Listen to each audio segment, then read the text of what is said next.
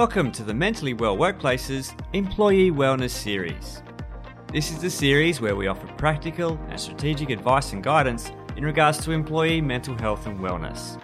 So you have the best chance of creating a mentally well workplace and looking after your employees' mental well-being. The information we provide is general in nature and does not constitute medical or mental health advice, diagnosis, or treatment. If you are feeling unwell or you suspect someone you know is, you are strongly encouraged to seek qualified and medical advice from someone such as your doctor, a healthcare professional, or you can call Lifeline on 131114. Anxiety disorders are different from the anxiety response, and I want to just make this very clear. So, anxiety disorders are much more intense and much more long lasting than our normal stress or anxiety response. People with anxiety disorders can be diagnosed with different types of anxiety disorders. So, you could have a primary anxiety disorder and a secondary anxiety disorder.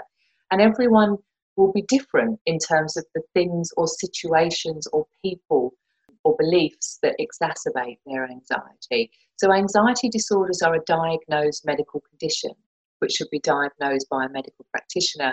But stress response, anxiety response, they're not mental illnesses. But the reason I have this in here is because I want you to understand that prolonged stress that isn't managed actually puts us at risk of developing a disorder such as an anxiety disorder or depression. So we need to be prioritizing our mental well-being. When it comes to managing anxiety, so remember, stress is external, anxiety is internal. I want you to check your thinking.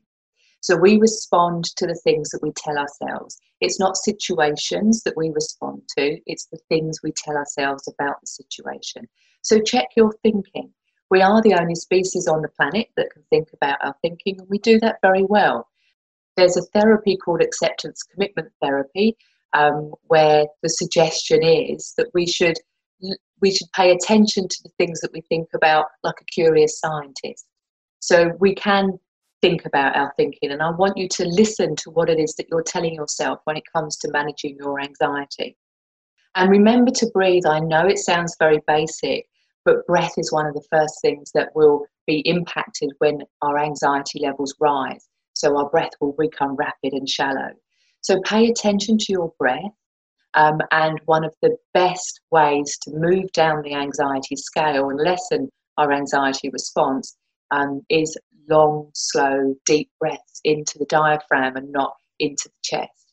And there's lots of information that you can find online um, about relaxation breathing and distract. Um, it's okay to have some worry time, and sometimes worry time can be helpful because it can help us come up with solutions to problems. But if it turns into rumination, then it's important that you distract yourself, give yourself a break from the thoughts that you're having around the anxious situations. Um, and that distraction can be anything. I mean, it could be losing yourself in a TV show, it could be walking the dog, going for a run, doing some cooking, gaming, reading exercise, whatever it is that, that, that you want to do. And check the evidence. And what I mean by that is is your amygdala lying to you? Is your amygdala telling you that this situation is insurmountable and that you're not going to cope? Is your amygdala telling you that situations are going to happen and you don't actually know if it's true? Check the evidence. Talk to people that you trust to gain perspective because when we get stuck in our own heads, we get stuck in our own heads and we start to get tunnel vision in terms of being able to see things that are going on around us that actually um, are real facts and not just the amygdala telling us things. And when it comes to COVID 19, I want you, when it comes to also managing anxiety, to limit your access to the news.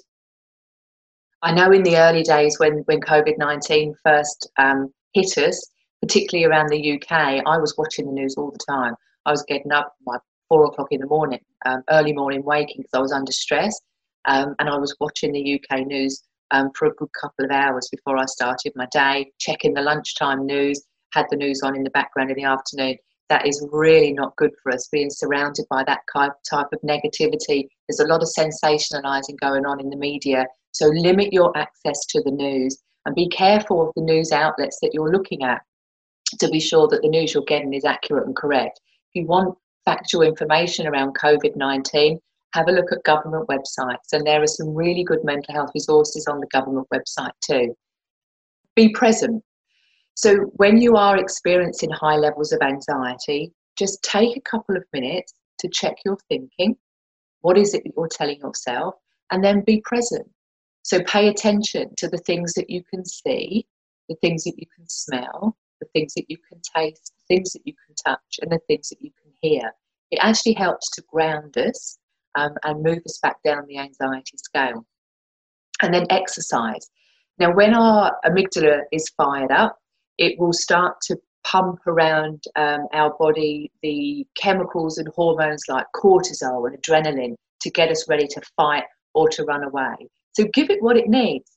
Don't go fighting someone, but put your sneakers on, go for a run or go for a walk because we need to expel energy. Make a connection virtually. So when it comes to being in isolation, um, it might be difficult to make connections with people.